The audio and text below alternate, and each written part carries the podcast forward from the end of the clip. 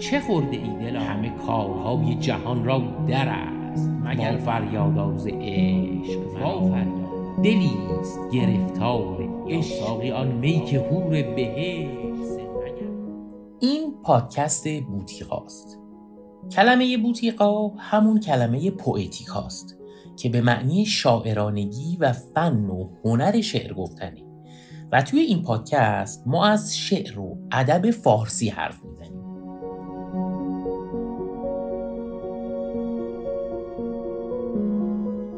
من حامد هستم و این قسمت دهم پادکست بوتیقاست که بخش ششم از شعر بزرگ و طولانی سعدیه و ما قراره که یک ترجیع بند 22 بندی رو با هم بخونیم. همونطور که قبلا گفتم و می‌دونید ترجیع بند یک شعریه که متشکل از چند غزله. که این ترجیع بند سعدی 22 غزل داره که ما توی پنج بخش گذشته 15 بند. یعنی 15 غزلش رو خوندیم و این قسمت هم سه تا غزل دیگر رو می‌خونیم و وارد جزئیاتش میشیم. دلیل اینکه ما این ترجیح بند رو خیلی زیاد وارد جزئیاتش شدیم و خیلی روش وقت گذاشتیم اینه که یک ویترین تمام ایار از شاعرانگی و بوتیقای شعر و غزل سعدیه که با دونستن این جزئیات به تقریب خوبی می‌تونیم بگیم که شعر سعدی یا بهتر بگم غزل سعدی رو می‌شناسیم و باهاش ارتباط معنایی خوبی می‌تونیم برقرار کنیم. برای اینکه یک مقداری برگردیم به فضای شعرمون من بندهای قسمت قبلی رو یه بار مرور می‌کنم و اینجا میخونمشون و بعد وارد جزئیات این قسمتمون میشیم.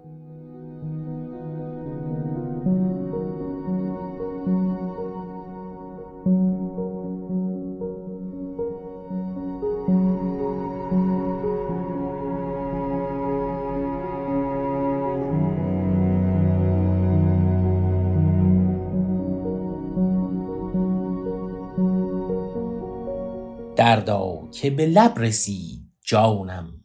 آوخ که ز دست شد انانم کس دید چو من ضعیف هرگز کس هستی خیش در گمانم. پروانه ام اوفتان و خیزان یک باره بسوز و وارهانم. گر لطف کنی به جای اینم ور جور کنی سزای آنم. جز نقش تو نیست در زمیرم جز نام تو نیست بر زبانم. گر تلخ کنی به دوریم عیش یادت چو شکر کند دهانم.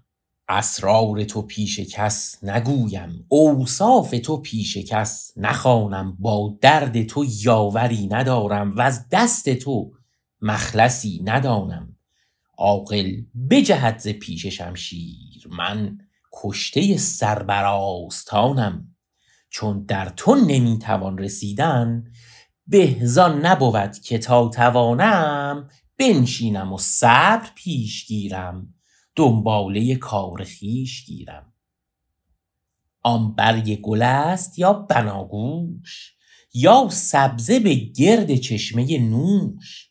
دست چو منی قیامه باشد با قامت چون تویی در آغوش. من ماه ندیده ام کلهدار من سرو ندیده ام قباپوش. و از رفتن و آمدن چه گویم؟ می آرد وجد و می برد هوش. روزی دهنی به خنده بگشاد پسته دهن تو گفت خاموش. خاطر پی زهد و توبه می‌رفت. عشق آمد و گفت زرق مفروش مستغرق یادت آنچنانم کم هستی خویش شد فراموش. یاران به نصیحتم چه گویند؟ بنشین و صبور باش و مخروش ای خام من این چنین بر آتش عیبم مکن ار برآورم جوش تا جهد بود به جان بکوشم. وانگه به ضرورت از بن گوش بنشینم و صبر پیش گیرم. دنباله کار خویش گیرم. طاقت برسید و هم بگفتم عشقت که ز خلق می نهفتم. طاقم ز فراق و صبر و آرام زان روز که با غم تو جفتم. آهنگ دراز شب ز من پرس که از فرقت تو دمی نخفتم. بر هر مژه قطره ای چو الماس دارم که به گریه سنگ سفتم. گر کشته شوم عجب مدارید. من خود ز حیات در شگفتم. تقدیر در این میانم انداخت. چندان که کناره می گرفتم. دی بر سر کوی دوست لختی خاک قدمش به دیده رفتم. نه خوارترم ز خاک بگذار تا در قدم عزیزش افتم. زانگه که برفتی از کنارم صبر از دل ریش گفت رفتم. می‌رفت و به کبر و ناز می‌گفت بی ما چه کنی؟ به لابه گفتم بنشینم و صبر پیش گیرم. دنباله کار خویش گیرم. باری بگذر که در فراقت خون شد دل ریش از اشتیاقت. بگشای دهن که پاسخ تلخ گویی شکر است در مذاقت. در کشته خویشتن نگه کن روزی اگر افتد اتفاقت. تو خنده زنان چو شمع و خلقی. پروانه صفت در احتراقت. ما خود ز کدام خیل باشیم تا خیمه زنیم در وثاقت؟ ما اخترت صبابتی ولکن عینی نظرت و ما اطاقت بس دیده که شد در انتظارت دریا و نمی رسد به ساقت. تو مست شراب و خواب و ما را بی خوابی کشت در تیاقت. نه قدرت با تو بودنم هست نه طاقت آن که در فراقت بنشینم و صبر پیش گیرم. دنباله کار خویش گیرم.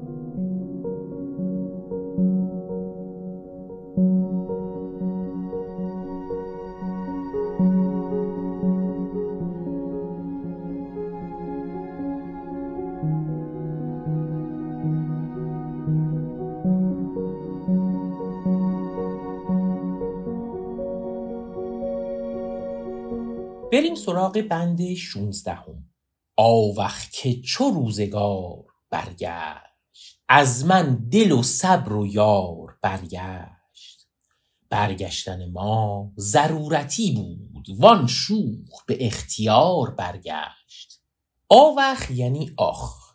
میگه برگشتن ما ضرورتی بود یعنی از روی اجبار بود. وان شوخ به اختیار برگشت. کلمه شوخ چند تا معنی داره. یکیش به معنی چرک و پینه و کثیفی روی بدن یا لباسه. یکیش به معنی آدم بیپروا و بیباک و دلیره. یک معنی دیگه هم داره که نزدیک به این معنیه که ما امروز استفاده می‌کنیم که به معنی آدم شیطون و بلا و بزلگوه که البته این معنی جدیدتره و ما امروزه بیشتر همین معنی رو ازش می‌گیریم. ولی دو تا معنی دیگه هم داره که اینا بیشتر کاربرد داره. یکیش به معنی گستاخ و آدم بی حیا و بی ادبه و یه معنی دیگه هم داره که دلربا و اشوگر باشه. حالا معانی دیگه هم داره ولی بیشتر یکی از این دوتاست یکی گستاخ و بی حیا یکی هم دلربا و اشوگر که گوشه ذهنتون بسپارید چون عموما توی شعر فارسی اکثرا یا همین گستاخ معنی میده یا اشوگر و درسته که این کلمه معنی و بعدهای منفی زیادی نداره ولی آنچنان مثبت به کار برده نمیشه توی شعر حافظ و سعدی و امثالهم برگشتن ما ضرورتی بود وان شوخ به اختیار برگشت. پرورده بودم به روزگارش خو کرد و چو روزگار برگشت. یعنی من به اون شوخ یه عمر مهر و محبت کرده بودم و توجه کرده بودم و اونم به من معنوس شده بود ولی بعدا به من پشت کرد. همون کاری که روزگار با من کرد. می‌بینیم دیگه. وقتی مخاطبش رو شوخ خطاب می‌کنه لحن همچین مهربون و گرمی هم نداره. پرورده بودم به روزگارش خو کرد و چو روزگار برگشت. غم نیز. چه بودی ار برفتی آن روز که غم گسار برگشت؟ گساردن یعنی گذشتن گذروندن و سپری کردن. حالا وقتی با یک کلمه مثل غم ترکیب میشه و میشه غمگسار به معنی کسیه که غم آدم رو از بین می‌بره به قولی رد میکنتش غمگسار یعنی غمزدا مثلا میگسار یا بادگسار یا پیمانی گسار یعنی شرابخوار و باده نوش. غم نیست. چه بودی ار برفتی آن روز که غمگسار برگشت؟ رحمت کن اگر شکسته ای را. صبر از دل بیقرار برگشت. عذرش بنه هر به زیر سنگی. سرکوفته ای چو مار برگشت. اینجا هم باز می‌بینیم که سعدی داره نصیحت می‌کنه و توصیه می‌کنه که دلتون به رحم بیاد برای کسی که عاشق و زاره. و به قولی اون عاشق مثل ماریه که با سنگ زدن توی سرش و داره به خودش میپیچه بهش رحمت کنید و معذور بدارید و حق بهش بگید که اینجوری باشه. عذرش بنهر به زیر سنگی سرکوفته ای چون مار برگشت. زین بحر عمیق جان به در برد آن کس که هم از کنار برگشت. من ساکن خاک پاک عشقم نتوانم از این دیار برگشت. یعنی از این بحر عمیق یعنی دریای ژرف عشق جون به در می‌بره. کی؟ آن کس که هم از کنار برگشت. یعنی اون کسی که دلش رو نزده به دریای عشق. ولی من ساکن خاک پاک عشقم نتوانم از این دیار برگشت. بیچارگی است چاره عشق دانی چه کنم چو یار برگشت. بنشینم و صبر پیش گیرم دنباله کار خویش گیرم. توی این بند و بندای دیگه و شعر و غزلهای دیگه سعدی این رو مطرح می‌کنه که عشق پدر آدم رو در میاره و دهن آدم رو سرویس می‌کنه. و هر کی هم که توی دام عشق نیفتاده خوشحاله و اینا. ولی بعدا فورا میگه که من می‌خوام توی این دام باشم و عاشق باشم و اونی که عاشق نیست خامه و کوته نظره و چنینه و چنانه و اینا. حالا بریم سراغ بند بعدی که ببینیم منظورش چیه چون ربط داره به چیزایی که توی این بند گفت.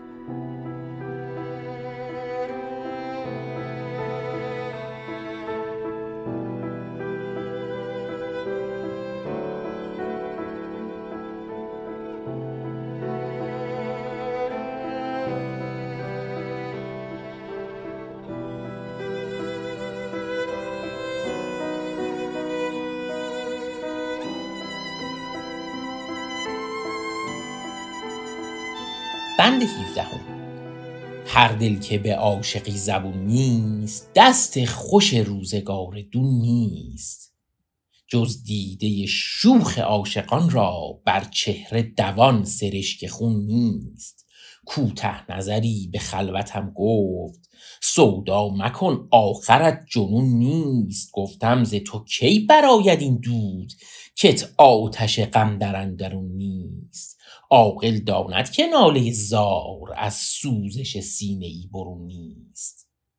همونطوری که توی توضیحات بند قبلی هم گفتم این بند دقیقا از یک طرف از مصائب و مشکلات عشق و عاشقی میگه و از اون طرف میاد آدمی که عاشق نیست رو خیلی ملامت می‌کنه و حتی ملامت کنه عاشق رو ملامت و نصیحت می‌کنه.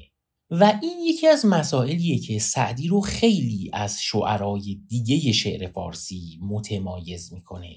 یا یه جور دیگه بخوام بگم اینه که این مکتب سعدیه. و اگر کس دیگه هم می‌بینید که این کار رو می‌کنه داره از مکتب سعدی پیروی می‌کنه. غزل سعدی بی نهایت عاشقانه است و اینقدر این عشق از ته دلشه که چنان به روح و جسم آدم میشینه که شعر هیچ شاعر دیگه ای این کار رو با آدم نمی‌کنه. و نکته مهم داستانم اینه که سعدی این همه ناله و زاری عاشقانه رو به شدت از جایگاه اقتدار ابراز می‌کنه و خواننده رو با حسش درگیر می‌کنه و واقعا غزل عاشقانه سعدی نگم کم نظیره بلکه بی نظیره. هر دل که به عاشقی زبون نیست دست خوش روزگار دون نیست. یعنی هر دلی که گرفتار عشق نشده به طبع دست خوش و بازیچه روزگارم نمیشه. داره از بدیای عشق میگه. جز دیده شوخ عاشقان را بر چهره دوان سرشک خون نیست. دیده شوخ هم یعنی چشم گستاخ. چرا چشم عاشق گستاخه؟ برای اینکه دائم چشم چرونی می‌کنه و با دیدن یار زیبا دل رو گرفتار می‌کنه. میگه فقط چشمهای نظرباز هستن که خون گریه می‌کنن. سرشک هم اینجا یعنی اشک چشم. سرشک حالا هم به معنی قطره استفاده میشه و هم اشک چشم و هم گلاب به روتون ادرار معنی میده که توی شاهنامه فردوسی هم یکی دو بار این کلمه رو به معنی ادرار به کار میبرتش. فکر کنم توی داستانهای اسکندر باشه. هر دل که به عاشقی زبون نیست دست خوش روزگار دون نیست. جز دیده شوخ عاشقان را بر چهره دوان سرشک خون نیست. بعد میگه کوته نظری به خلوتم گفت سودا مکن آخرت جنون نیست. گفتم ز تو کی براید این دود؟ کت آتش غم در اندرون نیست. عاقل داند که ناله زار از سوزش سینه ای برون نیست. میگه یه کوتاه نظر. باز از این اصطلاحاتیه که سعدی خیلی استفاده می‌کنه برای خطاب کردن آدم هایی که به عشقش خورده می‌گیرن. به خلوتم گفت سودا مکن. سودا رو هم قبلا توضیح دادم توی قسمت هشتم که بخش چهارم این ترجیح بند باشه که معانی مختلفی داره که اینجا یعنی دیوانگی و شیدایی. میگه دیوانگی نکن و داره مقام عاشق و عاشقی رو میاره پایین. میگه عشق مثل دیوانگیه و سودا مکن آخرت جنون نیست. که بهش جواب میده گفتم ز تو کی براید این دود کت آتش غم در اندرون نیست؟ عاقل داند که ناله زار از سوزش سینه ای برون نیست. تسلیم قضا شود که از این قید کس را به خلاص رهنمون نیست. قیدم یعنی چیزی که باهاش دست و پای آدم رو میبندن که اینجا یعنی عشق. و آدم عاشق هم تسلیم عشقه و از این بند خلاصی نداره. تسلیم قضا شود که از این قید کس را به خلاص رهنمون نیست. صبر نکنم چه چاره سازم؟ آرام دل از یکی فزون نیست. گر بکشد و گر معاف دارد در قبضه او چو من زبون نیست. تقریبا معنیش معلومه که چیه. میگه من تسلیمم و چاره ایم جز صبر ندارم چون آرام دل از یکی فزون نیست و فقط هم یه نفره که می‌تونه من رو آروم کنه و اونم یاره.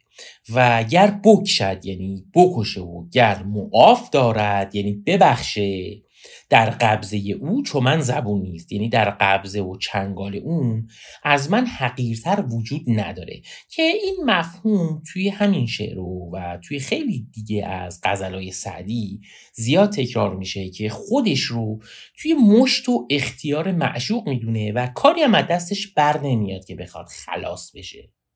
دانی به چه ماند به چشمم سیما. که یک دمش سکون نیست در دهر وفا نبود هرگز یا بود و به بخت ما کنون نیست. جان برخی روی یار کردم گفتم مگرش وفاست چون نیست. بنشینم و صبر پیش گیرم دنباله کار خیش گیرم. جان برخی روی یار کردم هم یعنی جان رو فدای روی یار کردم. برخی هم یعنی فدا کردن و قربانی کردن. خب اینم بند 17 هم بود که زیاد مطالب حاشیه‌ای نداشت و بریم سراغ بند بعدیمون که بند 18 هم باشه.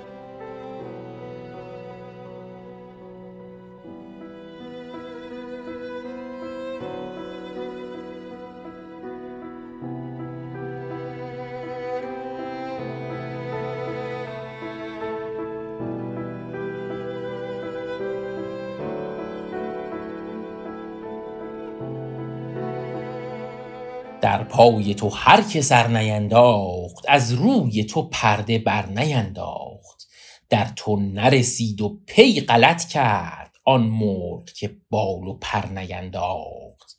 کس با رخ تو نباخت اسبی تا جان چو پیاده در نینداخت. ببینید چقدر قشنگه این شعر واقعا آدم حز می‌کنه. میگه در پای تو هر که سر نینداخت از روی تو پرده بر نینداخت. این روش عنوان کردن یک سری مسائل رو زیاد انجام میده سعدی خیلی زیاد. کدوم روش؟ اینکه برای نشون دادن یه چیزی معکوسش رو عنوان می‌کنه. یعنی چی؟ مثلا اینجا می‌خواد بگه هر که روی تو رو ببینه بلا شک سر در پای تو میندازه. یعنی خودش رو فنا می‌کنه در راه تو.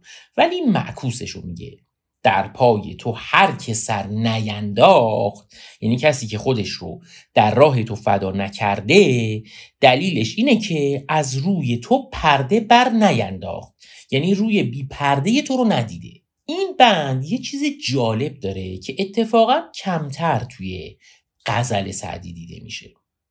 یک سری از شعرهای فارسی هستن که بهش میگیم شعر عارفانه. که حالا تعریف خاص و ویژه‌ای نداره به نظر من و هر کی یک چیزی گفته و یه تعریف مشخص نداریم.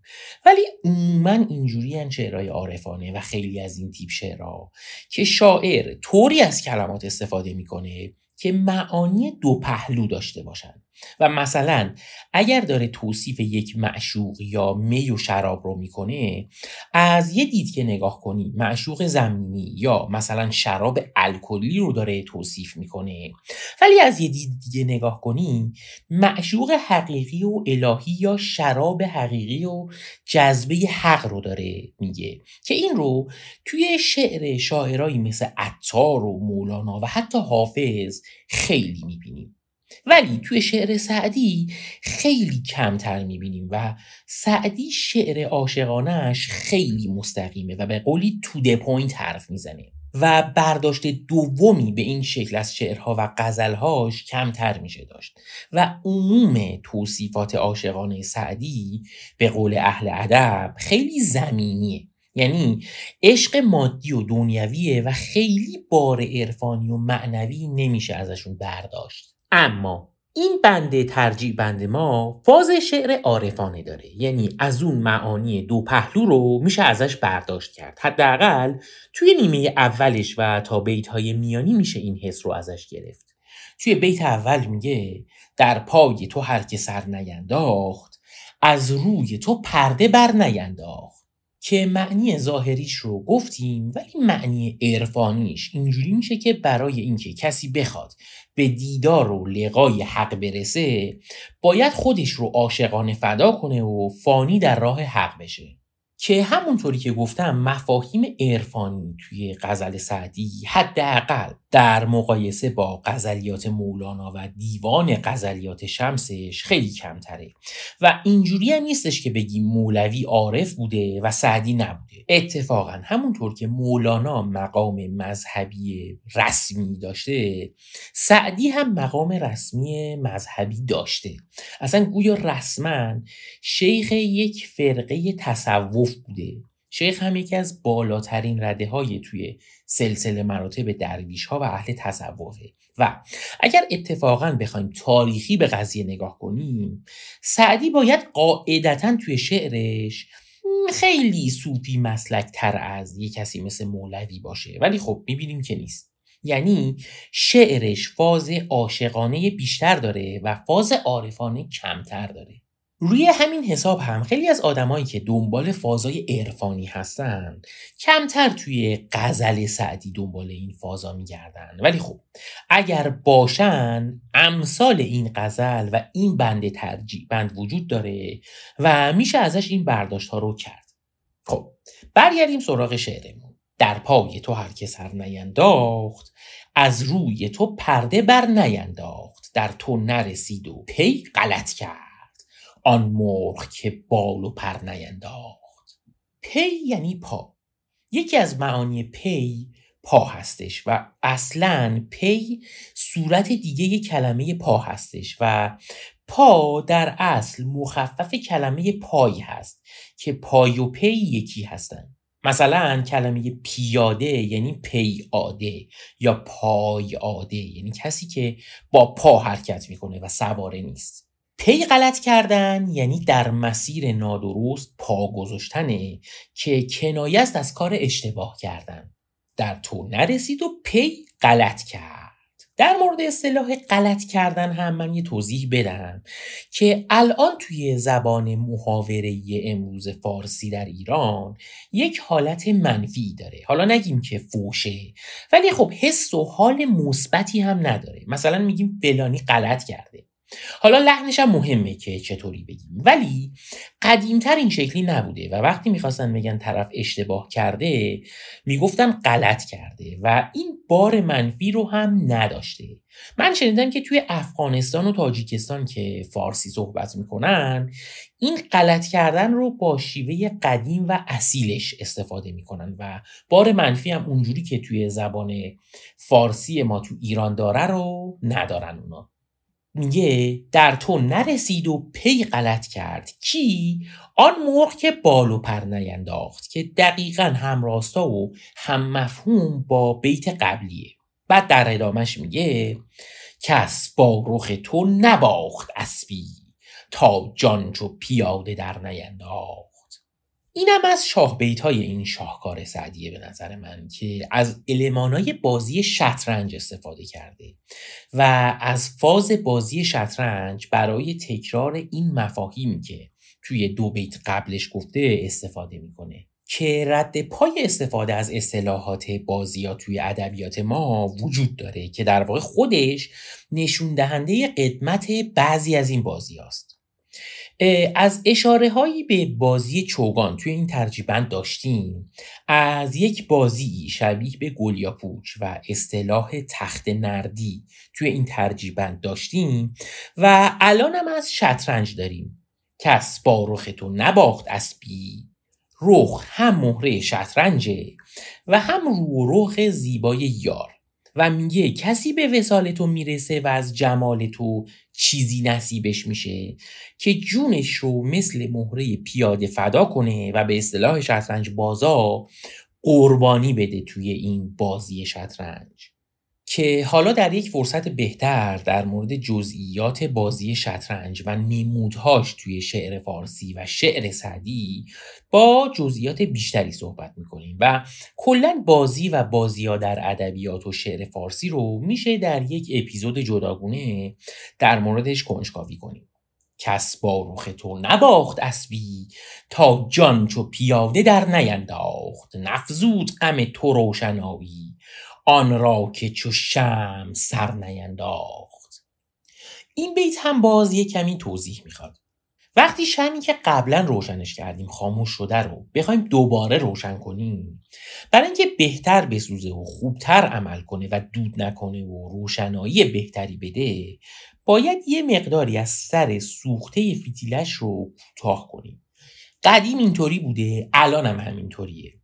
در مورد شم ها الان هم میگن که سر سوخته شم رو حالا چه بیتیله نخی موم زده باشه چه از این چوب نازوکا باشه با یه ناخونگیری چیزی کوتاه کنید که یک دسته رو یک نواختر بسوزه که می‌بینیم در قدیم همینطوری بوده و سعدی هم از این مفهوم داره استفاده می‌کنه برای بیان منظورش.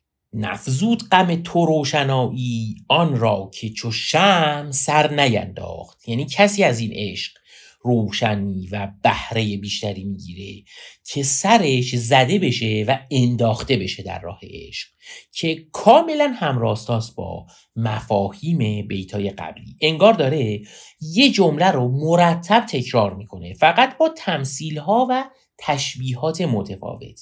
اول میگه در پای تو هر که سر نینداخت از روی تو پرده بر نینداخت. بعدش در تو نرسید و پی غلط کرد آن مور که بال و پر نینداخت. بعد کس با رخ تو نباخت اسبی تا جان چو پیاده در نینداخت. و بعدش نفزود غم تو روشنایی آن را که چو شم سر نینداخت. و باز ادامه میده بارت بکشم که مرد معنی در باخت سر و سپر نینداخت. جان داد و درون به خلق ننمود خون خورد و سخن به در نینداخت. که یواش یواش از اینجا به بعد جالب هم میشه ماجرا. تا الان داشت می‌گفت که بله برای عاشقی در راه معشوق و عشق باید همه چی رو بدی و از این حرفای دستورالعملی و نصیحت و اندرزگویی. بعد می‌خواد بگه که خودش فقط اهل حرف زدن نیست و عمل هم می‌کنه به چیزایی که میگه و خطاب به معشوقش میگه بارت بکشم. یعنی همه غم و درد راه عشق تو رو می‌کشم که مرد معنی یعنی آدم اهل باطن و آشنا به حقیقت و اینا در باخت سر و سپر نینداخت. یعنی سرش رفت توی این جنگ ولی سپر نینداخت. یعنی تسلیم نشد. حاضر شد سرش بره ولی تسلیم نشه. چطوری؟ جان داد و درون به خلق ننمود. راز درونش رو آشکار نکرد و خون خورد و سخن به در نینداخت و در واقع صحبتی از راز عشقش نکرد. می‌بینید؟ باز این مفهوم رو که درست عشق و عاشقی و اینا اینه که کسی نفهمه و ندونه و ظاهرا فقط توی بعضی از مواردی که دستشون در میره و همه می‌فهمن ماجرا رو. پس کلی از عشق و روش درست عشق ورزیدن گفت و بعد این رو عنوان کرد که خودش اول این صفحه و برای معشوقش هم کلی خودنمایی کرده که بله بارت بکشم که مرد معنی در باخت سر و سپر نینداخت جان داد و درون به خلق ننمود. خون خورد و سخن به در نینداخت. و بعدش مستقیم میگه روزی گفتم کسی چون جان از بحر تو در خطر نینداخت. و جواب میشنوه که گفتا نک تیر چشم مستم سید از تو ضعیفتر نینداخت. با آنکه همه نظر در رویم روزی سوی ما نظر نینداخت. نومید نیم که چشم لطفی بر من فکند. وگر نینداخت بنشینم و صبر پیش گیرم.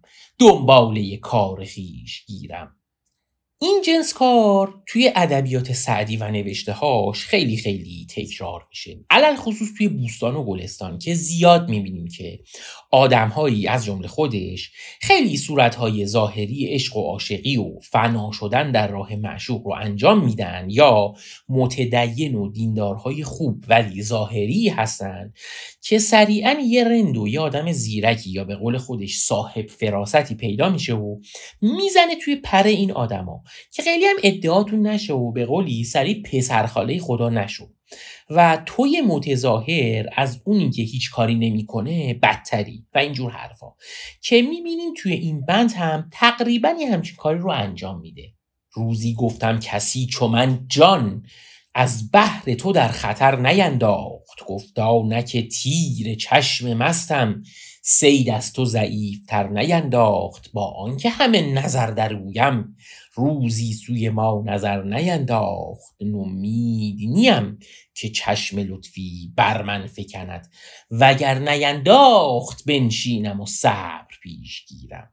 دنباله کار خیش گیرم. که بسیار بند زیبایی هم به لحاظ کلام و هم به لحاظ محتوا. توی این قسمت سه غزل از این ترجیبند رو خوندیم که این ستا رو بریم با صدای سارانی اقبالی بشنویم و برگردیم.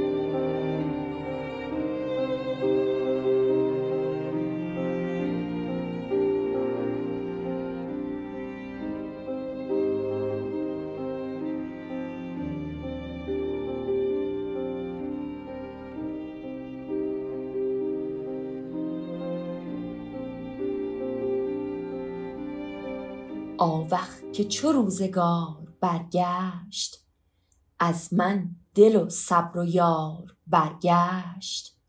برگشتن ما ضرورتی بود وان شوخ به اختیار برگشت.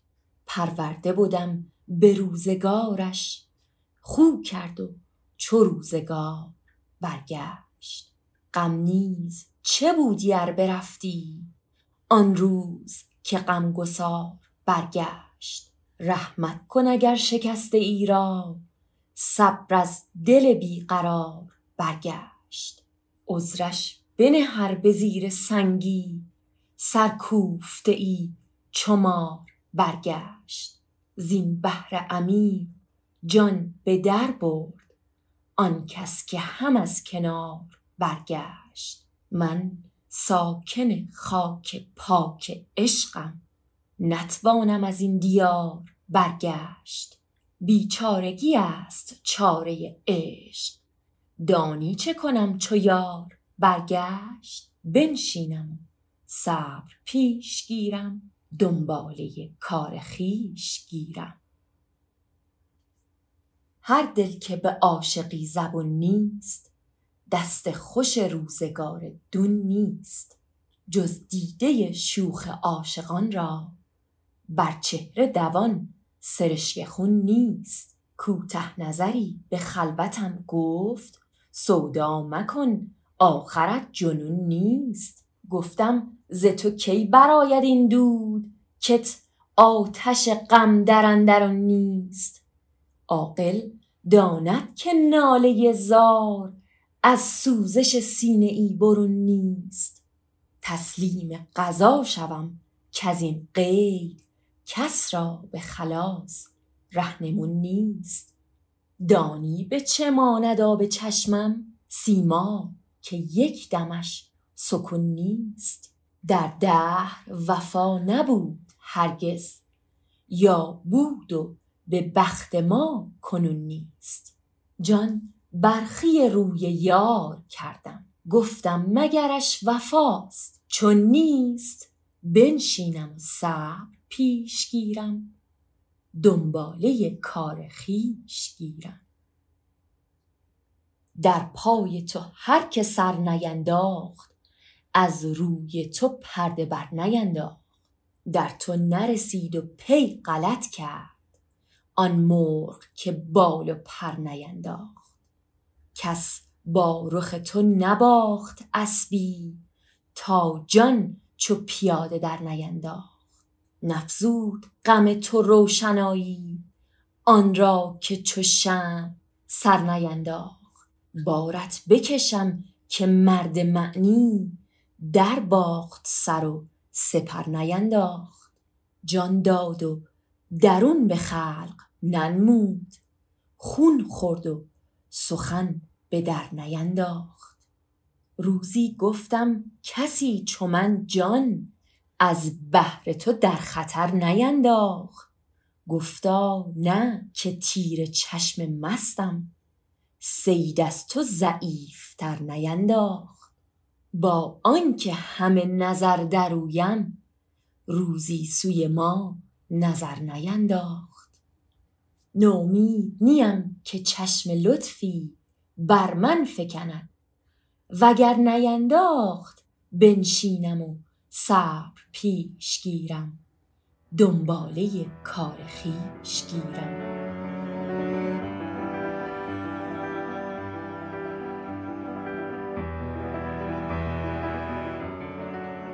این قسمت دهم از پادکست ما بود که قسمت شش از هفت ترجیبند سردی بود که خوندیم و یه قسمت دیگه مونده که تموم بشه. برای ارتباط با ما هم می‌تونید هم از اینستاگرام و هم از توییتر و ایمیل ما استفاده کنید که لینک هاش رو توی توضیحات پادکست گذاشتم. علاوه بر اونا لینک تلگرام و صفحه هامی باش که باش می‌تونید حمایت مالی از ما بکنید رو هم گذاشتم. بهترین راه حمایت از ما هم معرفی ما به اطرافیان و دوستانتون هستش. در کنار subscribe کردن پادکست بوتیقا توی برنامه هایی مثل Castbox و Google Podcast. یه کاری هم که دارم انجام میدم روی پادکست اینه که سرفصل های مهمه مطالبی رو که توی هر قسمت هست رو توی توضیحات پادکست به همراه دقیقه و ثانیه‌ای که اون مطلب ارائه میشه رو گذاشتم که میشه مستقیم و بدون واسطه روش بزنید و به اصطلاح کلیک کنید و برید اون قسمتی رو که می‌خواید گوش کنید. خیلی کاربردیه برای کسانی که یک تکه رو بخوان دوباره گوش کنن و حوصله ندارن که بگردن ببینن کجای پادکست بود یا اینکه زبونم لال حوصله شنیدن یه تیکه رو ندارن و بتونن سریع بپرن قسمت های بعدی و اینا.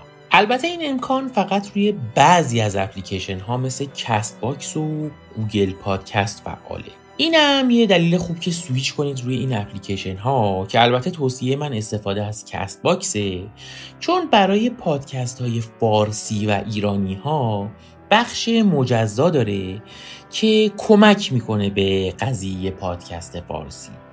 خیلی ممنونم از همه کسانی که حامی من توی این کار هستن از سارا نیک اقبالی عزیز و الهام کرمی عزیز تشکر می‌کنم و خیلی ممنون میشم از شما دوستان که اگر نظری حالا چه مثبت چه منفی در مورد کار دارید یا پیشنهادی چیزی دارید یا حتی سوالی ابهامی چیزی براتون مطرح هست رو توی دلتون نگه ندارید و به صورت کامنت توی جاهایی مثل Castbox و اینستاگرام مطرح کنید.